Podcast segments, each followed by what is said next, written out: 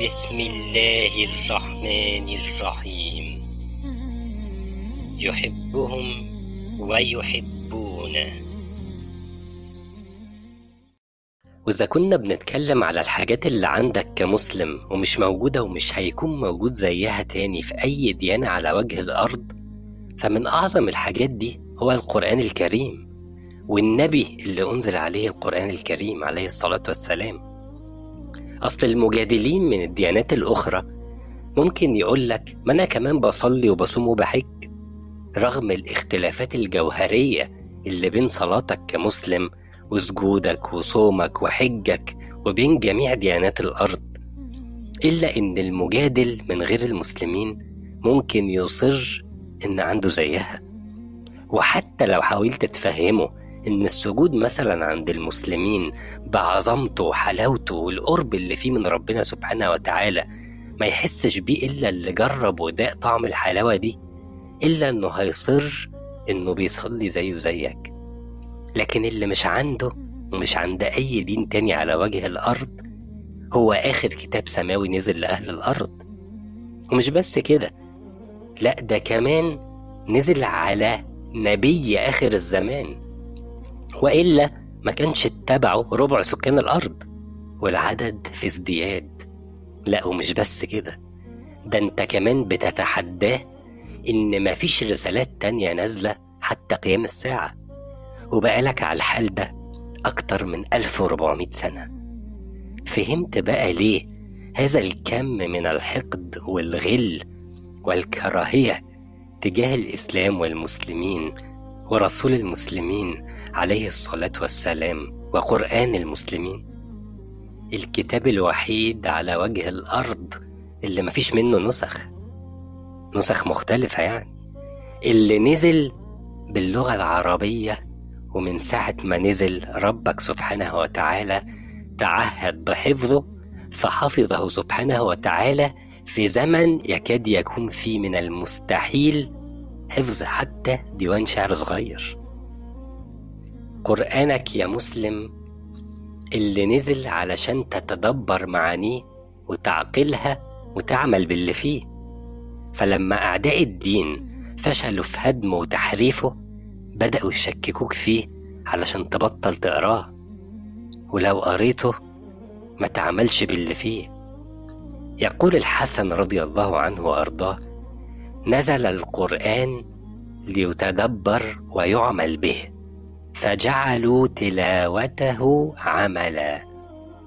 بدل ما يبقى عملك هو تنفيذ ما جاء في القرآن من أوامر ونواهي. بقى العمل هو تلاوة القرآن فقط. نسأل الله العفو والعافية. هتعرف ربك إزاي لو ما تدبرتش القرآن؟ هتعرف طريق الجنة إزاي لو ما تدبرتش القرآن؟ هتعرف عدوك إزاي لو ما تدبرتش القرآن؟ حالك مع القرآن ولله المثل الأعلى. هو حال واحد فاق أو صحي من النوم لقى نفسه مرمي على جزيرة ما فيهاش مخلوق ولا أكل ولا مية ولقى جنبه كتاب بيشرح له بالتفصيل إزاي ينجو بحياته من الجزيرة دي؟ ولا أنت علشان بتاكل وتشرب متخيل إنك نجيت خلاص؟ النجاة يوم القيامة يا جماعة مش دلوقتي خالص. نسأل الله العفو والعافية. فهمت بقى ليه ربك في القرآن بيذكرك بنفسه في أكتر من موضع وبالجنة وبالنار؟ ويا ريت كرم القرآن بينتهي هنا. لا ده انت أصلا بتلاوته وتدبره والعمل بيه. يطمئن قلبك. اسمع كده. الذين آمنوا وتطمئن قلوبهم بذكر الله. ألا بذكر الله تطمئن القلوب؟ القرآن اللي فيه آية في سورة الفاتحة من أربع كلمات فقط. بتلخص لك الموضوع كله وترسم لك طريق النجاة. اسمع كده. إياك نعبد وإياك نستعين. إزاي بقى بتلخص الموضوع كله؟ أصل عدوك الأول في الحياة هو الرياء. يعني إنك تتعبد وتعمل العمل علشان الناس يشوفوه ويمدحوك عليه. فإياك نعبد. بتفكرك إن العبادة ليه سبحانه وتعالى واحدة. واحدة. بنعبدك يا رب أنت بس. فلو أخلصت النية وأخلصت العمل لله عدوك التاني يبقى الكبر.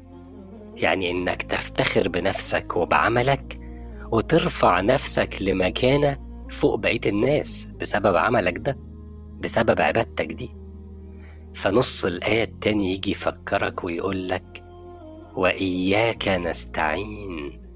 يعني اللي أعانك على ده كله ووصلك للمكانة دي في العبادة كان فقط ربك سبحانه وتعالى. فاعتدل وتواضع ولا تنسب الفضل لغير الله. قل لي بقى فين على وجه الأرض في كتاب تاني في جملة من أربع كلمات بتلخص حياتك كلها بمشاكلها وحلولها. عرفت ليه بيكرهوا القرآن؟ عرفت ليه بيشوهوا القرآن؟ أو بيحاولوا يشوهوا القرآن؟ عرفت إيه اللي عندك ومش عند غيرك؟ فاللهم لك الحمد على نعمة الإسلام وكفى بها نعمة رب اغفر وارحم وأنت خير الراحمين.